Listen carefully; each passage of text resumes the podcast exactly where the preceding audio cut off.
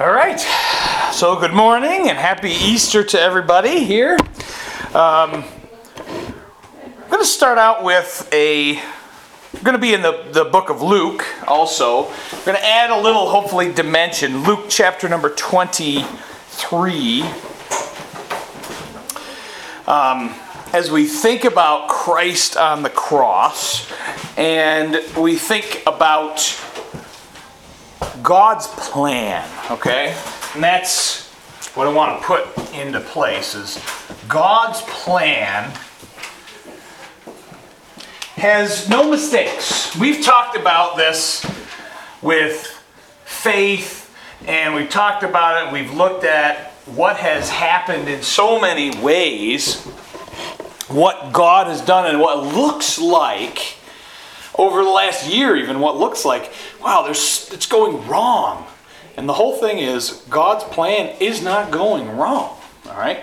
God has put things in place in a perfect place just for the right reason. All right?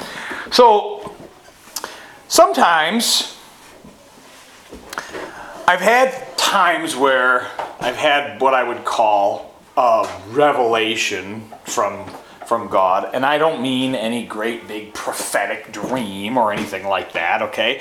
Just usually a thought, a word sometimes, an image maybe in my mind, not necessarily a physical image, although I've had times where I think God has spoken and led me to something in such a way. And I'm, I want to look at that aspect of it. Okay, I want to look at the aspect of this today. It was over 10 years ago, or just about 10 years ago now, that I was up in Rochester and I had been in the car, probably listening. I don't even remember exactly what I was listening to, but I had been listening to a preacher, probably some songs, things like that, and thinking, thinking in my mind.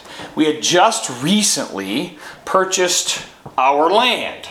Okay, the ones that most of you all have been to and had events on, youth group things, all the things that we do on our property. And we were at the time trying to set up a um, dedication we had a little dedication time. We literally had 10 feet carved out of a little driveway in the property and wasn't much more than that. We put the sign that we had painted, okay, up there finally, and, and, that was kind of an afterthought that we did, but we had like a dedication. We said, we want to use this property for God.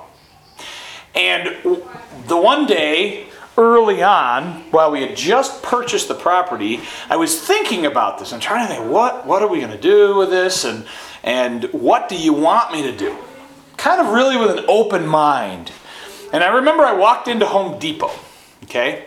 Not my favorite place, don't love it, okay? But oftentimes, walked in there early morning or something. It was before work one morning, and I went to one in Rochester quick and I had to grab something.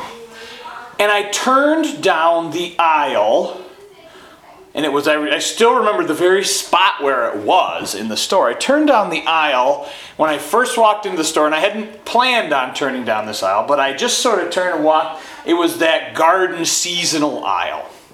And as, as I was walking, I was looking, and all of a sudden, I saw a piece of what they call like statuary, okay? And it was a nifty, um, it was a really nifty fountain. And had a little lion's head on it, okay? And it was a fake, look, it was like fake rock, and there was a little lion's head, and the lion spit water out with it. And at that moment, in my mind was that impression that revelation, we'll call it, okay, that I think God said to me at that moment, Aslan's Acres, okay? And it was a series of things that came about. Me standing in Home Depot, okay, and seeing the little statuary with the with the lion head on it, and my mind going back to C.S. Lewis books and different things that we had that we had looked at, and that was the moment where that idea was born. Okay? But God had me in those places for a reason. That morning, for some reason, I turned to the right and didn't go straight ahead to get what I wanted. I went I turned to the right and walked down that aisle. And that morning, for whatever reason, that lion head thing was there. And it wasn't right in front. As I recall, it was on an upper shelf sitting there. But I noticed it as I walked by. God does things for a reason.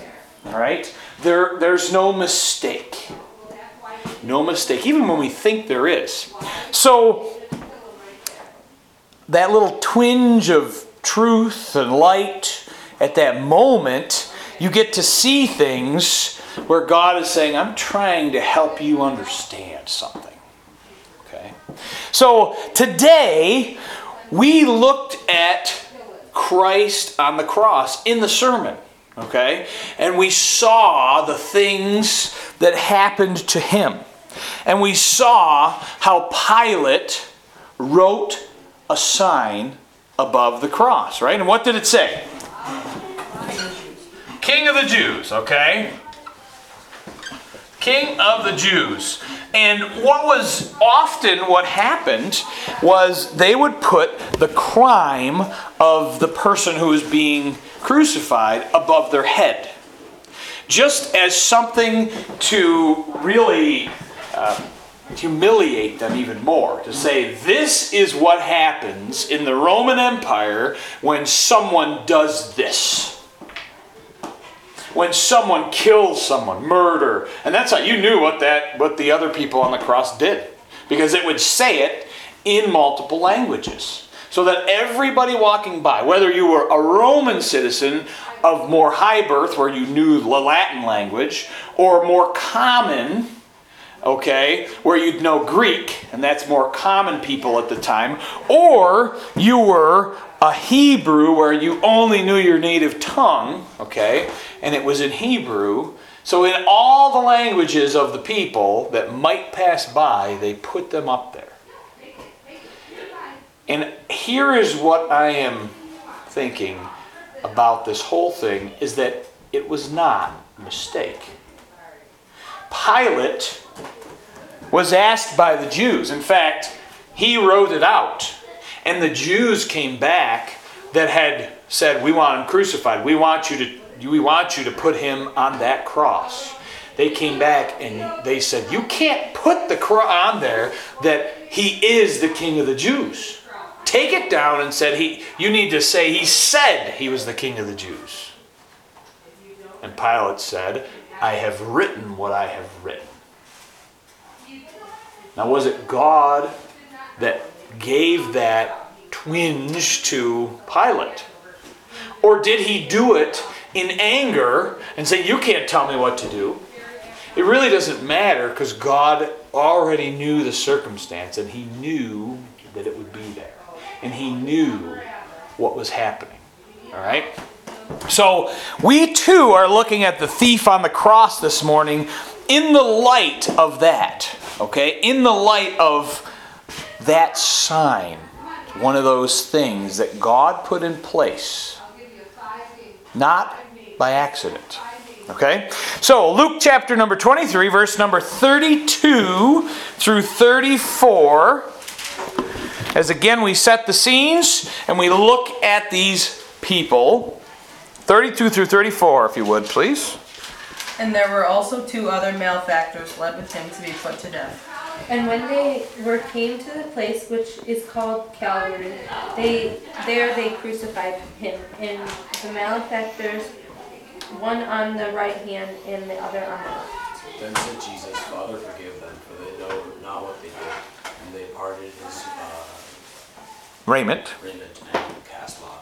Okay, so here, here's an interesting. A malefactor is a word we don't use anymore.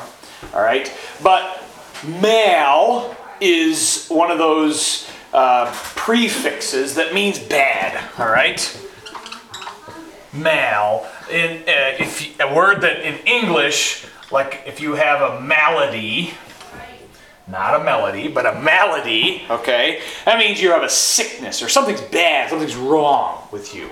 So that's that word comes from that. These are bad people. Okay? These are people that have done crimes. Criminals, we might use the word for that, or they're really rotten to the core people.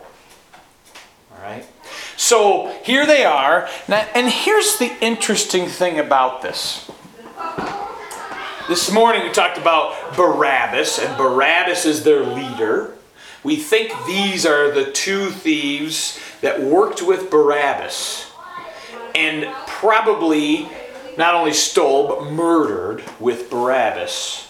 And of course, Barabbas was set free and Jesus was put in his place. And they were going to put Barabbas in the center to say, here's the leader of these two guys. Watch when you walk by, people. Read their crimes on that sign. Pay attention to what they've done because this is what the Roman government does to keep control of lowlifes like this.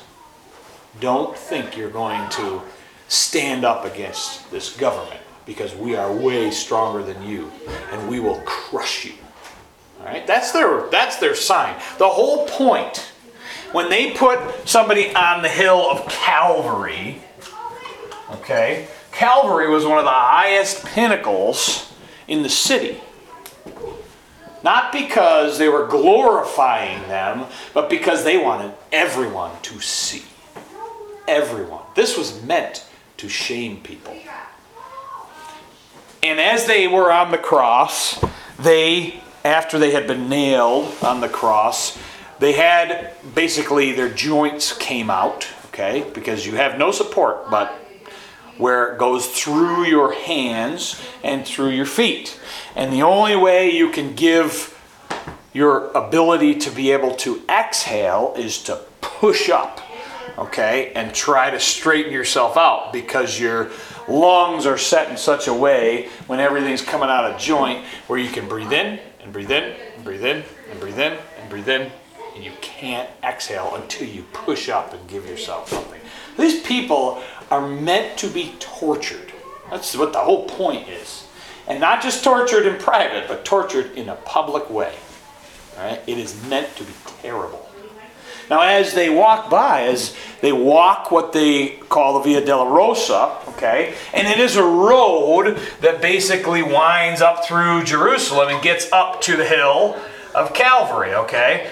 Calvary gets up there, and they are there to carry at least a portion of their cross. Now, they there is a nobody's quite sure exactly because it happened so many different ways. Nobody's quite sure whether they carried an entire cross or just the arm piece, which would have been a big beam essentially. But you were forced to, to carry it through the town. Also meant to make a procession, and then they actually paid mourners to wail and scream, to bring more drama to it and terror. Now, if you saw this, it really was a ghastly sight. There's nothing good about it. But these men, not like Jesus, Jesus, as by the time he got to the cross, he had been so torn and beaten and disfigured that the Bible says he was actually not recognizable. All right? Which means, where do you recognize somebody? Face. Your face. It's been so torn, whether where he they pulled his beard out, slapped him, hit him the crown of thorns, and as they whipped him, all right, the pieces of the whip would come around, okay? And this was a professional soldier, not a wimp. Okay, this is a serious professional soldier that would come, and his point was to give them 40 lashes, or minus one, because one was mercy, they figured. People died after 40 lashes. Most people couldn't take the pain. So he would go, and it wouldn't just be a piece of leather, it was a piece of leather with bits of bone and glass and ceramics and things, steel, whatever they could, sharp edges they could put in it. Kind of like a fishing hook. You ever had a fishing hook caught in your skin somewhere, and if it really gets caught, you can't get it out. And what do you end up doing? It tears, right? But what they did is on on these cat of nine tails, essentially, they had all these bits of bone and bits of things that they had taken, and as they they put it across their back, it would come around the front, and they would just tear every time, tear all the way through, and he'd rip it back and tear. So no doubt, not just across the back, shoulders, and face. I mean, Jesus is said again, unrecognizable. Okay? And I'm here to let you know still that Jesus is lucid. He is understanding what's going on. He has not succumbed to the pain to a point where he's passed out. But as he carries his cross up this pathway, essentially he, he falls because he has he's been so badly beaten he has no energy left no strength left. And that's where they choose a man out of the crowd to carry the cross the rest of the way. His name was Simon the Cyrenian okay? So he is you carry the cross for him. So they, they pick it up and they basically drag him up the rest of the hill. Jesus of course after he is crucified dies early after about three hours. The other two thieves have not been beaten so badly. We don't know if they've been whipped at all, but but they appears that they have not been beaten badly. They are have more strength left in them. Now, when I said crucifixion is meant to torture, typical crucifixions lasted two or three days. And they would put a healthy person with a lot of strength and nail them to that cross. And a lot of times they'd leave them there. And they'd let them go for two or three days. And that's how long it would take, just in excruciating agony, to kill them. It was, like I said, meant to be cruel. And it was. But on this day, there was some respect, I guess, for the Sabbath day. In that they said, we don't want dead bodies on the cross on a Sabbath day. And so they went, and in an act of mercy, the soldiers would go and take a great big heavy ended club and break their legs. Okay? That was meant to have mercy for them, and essentially what happens is then they can't push up anymore because they literally bust their kneecaps out or break their legs in half, whatever they could do, and then they just hung there. And the last few breaths they took were were terrible. Couldn't take much until they just died in their own asphyxiation. Okay, their lungs just stopped because they couldn't exhale anymore. Okay? Terrible, awful death. But while this is happening, and it seems terrible. I mean, we have nothing like this in our society today. We don't have any public firing squads. We don't have any public beatings or hangings or even stocks. There's nothing like this in our society. Everything is done, all punishment is done behind the scenes, locked away somewhere in some prison, okay? Put in a place out of public sight. But this was meant through fear to hold the public under control. That's what they wanted. Right? Nowadays, you know, they say, well, we'll put you in jail or something, and we we don't we don't have the same thing in our society. So here they are with this terrible thought, and they're hanging on the cross. And one thing that's that's interesting, and I don't know this, you know, you always see the pictures of the crosses like this, right? There's three crosses in a row. We don't know exactly which way they faced, but we do know this that the thief, both thieves on the cross, could see what was on Jesus' cross to read the sign and could talk with him and have a, a, a conversation without screaming. So they were likely close. Now, I don't think it was in a calm, easy voice because they're in such pain. Right? But they're having those last couple hours of their life as they can converse with Jesus. Again, no mistake that Jesus is on the center cross. No mistake that the sign above his head says what it says. No mistake that those two thieves are on the cross that day. God makes no mistakes. All right? And so they see. Now, maybe they're angled a little towards each other. If you were cruel and unusual and you wanted to torture people like the Romans did, wouldn't you face those people a little so you could see how bad it was and imagine how bad you yourself were? Enough where you could see. And of course, they were way up high. All right? They were way up high so everyone could see what it was that was happening. All right? So there they are. There's the three men on the cross. And we'll read as we go on to verse number 35 through 38, please. And the people stood beholding, and the rulers also with the deri- Derided him. derided him, saying, He saved others, let him save himself, if he be Christ, the chosen of God. And the soldiers also mocked him, coming to him and offering him vinegar. and saying, If thou be the king of the Jews, save thyself. And the superscription also where was written over him in letters in Greek, in Latin, and Hebrew. This was the king of the Jews. Okay, so here they are. And this is what we want to think about. I said there's no mistakes. And we see that the one thief on the cross has a change of heart. What is it that brings that? God whispers something.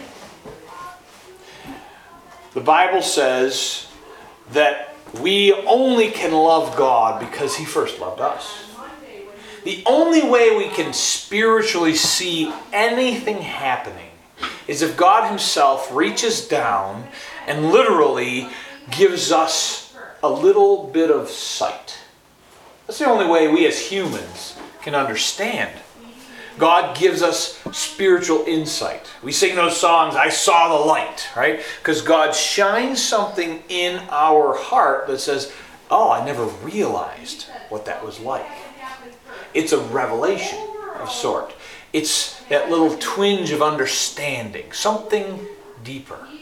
And I think that thief on the cross, of course, watched as Jesus was crucified, as he didn't scream out, but said, Father, forgive them, for they don't even know what they're doing. And then he listened to the people as they screamed. And what did they say? Now, maybe he didn't know who Jesus really was, but we just read through two things, and what did they call him? What did they call him? They actually told some truth in their accusations. If you are what? Christ. The Christ, the chosen of God, if you are really the Messiah, then come down. Now, this man probably did not spend much of his life ever thinking about God. Not much. But here he is, faced right with death. Here he is, hanging in shame for what he had done. And God is now reaching out, putting all of this evidence out in front of him, and says, even those people down there, they're saying that he is the one that's supposed to come. And I've watched him, and I've seen what he's done. And then I look at the sign above his head. It doesn't say a crime. It just says, This is the King of the Jews.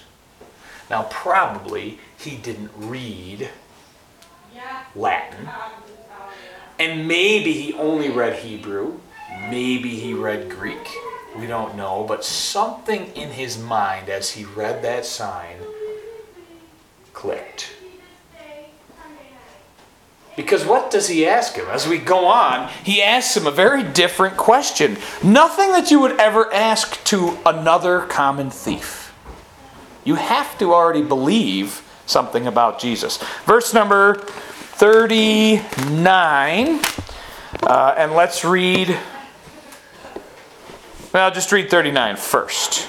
And one of the malefactors which were hanged railed on him, saying, If thou be Christ, save thyself and us. Okay, so that's the one guy. Now, again, he's seen the sign, he's looked at everything, he's watched Christ be nailed to the cross, and his reaction is not the same. Let's keep going. Verse number 40 through 42, please. But the other answering rebuked him, saying, Dost thou not fear God, seeing thou art in the same condemnation? And we indeed justly, for we, we receive the due reward of our deeds, but this man hath done nothing amiss. We said unto thee this, Lord, remember me when thou comest into thy kingdom. All right? And Jesus said unto him, Verily I say unto you, today thou shalt be with me in paradise. So, he has realized or believed somewhere a twinge of something that he has a kingdom, that he really is a king. If he's ever seen a king, probably not in his life. But what is this man fighting for? He's fighting for the freedom of Jerusalem. All right? He he got wrapped up and did wrong things and didn't go about it in the right way, but he was what he would call a freedom fighter. He was looking for a righteous leader to lead him. Now we got Barabbas, who was just a murderer, and it wasn't very good, but he still had something in his mind where he was thinking, I'd like to turn this place around. I don't want these Romans here controlling our lives. I want freedom. And in order to have freedom, somebody has to lead something. And I think as he watched Jesus, he says, if there was ever a real leader, if there was ever a real king, that's who I'd want it to be like. All right? That's the guy I'd want it to be. Something clicked in his mind. And I think God, like I said, put all the things in front of him as he watched. And Jesus had his mother at the base of the cross and John. And the thief watched as Jesus said, John, take care of my mother Mary. Not, I'm in pain and give me something. No, John, take care of my mother. Take care of her. Thinking of other people the whole time. And so, here it is. He lays it all out, and the thief sees and, and says, I don't know who you really are, but you're a king of some sort. You are not guilty of anything. Even the sign above your head doesn't say you're guilty of anything, and you're dying. So it must be in some kingdom, because if you if this was your kingdom, you wouldn't be crucified in it. And God gave him some light to understand his kingdom was not in this world. His kingdom was in another dimension, another realm, in a way that only we can be touched by the spirits in our heart. And that's how God touches us. Now, he as a thief is up there and he is all alone. There's nobody going to help him. Not a person going to help him up there. But Jesus will help him. And Jesus is today Right? Today you will be with me in paradise. Verse number 44 It was about the sixth hour, and there was a darkness over all the earth until the ninth hour. And the sun was darkened, and the veil of the temple was rent in the midst. And when Jesus had cried with a loud voice, he said, Father, into thy hands I commend my spirit. And having thus said, he gave up the ghost. Now, when the centurion saw what was done, he glorified God, saying, Certainly, this was a righteous man. And all the people that came together to that sight, beholding the things which were done, smote their breasts and returned. So as they watched, they saw things happen. They understood the things that happened. And this all happened. The thief believed that very small, tiny bit of faith, but enough to get him into heaven. He believed before any miracle happened. He didn't watch a miracle. He only watched who Jesus was. That's all he watched. So when God comes and touches our hearts, and we see the evidence all around us, when God is trying to poke inside of you to say, Listen to me, I've got a message for you, I've got something for you personally, I have a word for you, I have a revelation for you. Listen to that.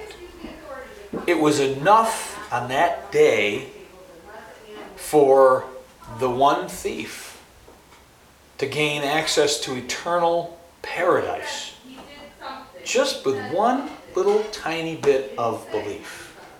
That's all Jesus says is all you need is faith the size of a tiny seed and it will grow into something big.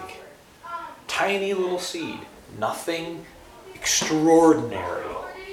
You don't need to say, I'm going to walk to my death at that moment, okay, on my faith.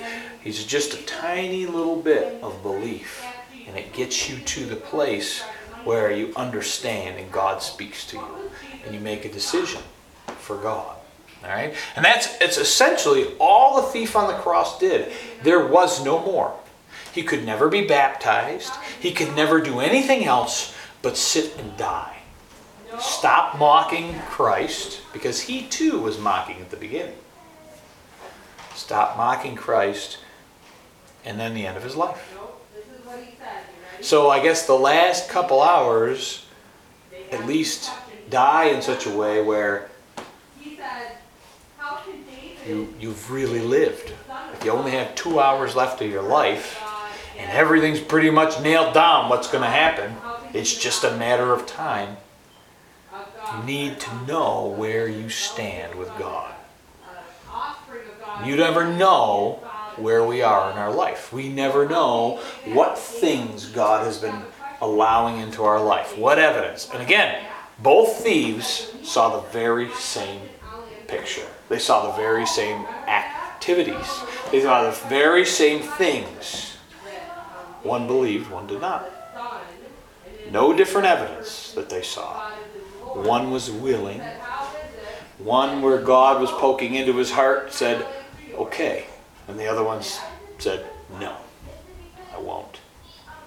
And their eternities went separate that day. One thief went to eternal paradise, and the other one did not. All right? And so we look, pay attention to what God is saying, those little things in our hearts. God is poking us and pricking us, and He's waiting for us to respond. Don't wait to respond to God, do it right away. Like that thief on the cross. Here's his time. Because the time comes and the moment passes. And oftentimes you will never go that way again. Right? So we listen, we look, and we pay attention because God's plan was there all along for that thief as he watched the entire thing play out and the decision, the moment of decision came for him. And he made the right choice. Thank you very much. Have a good day. Smith.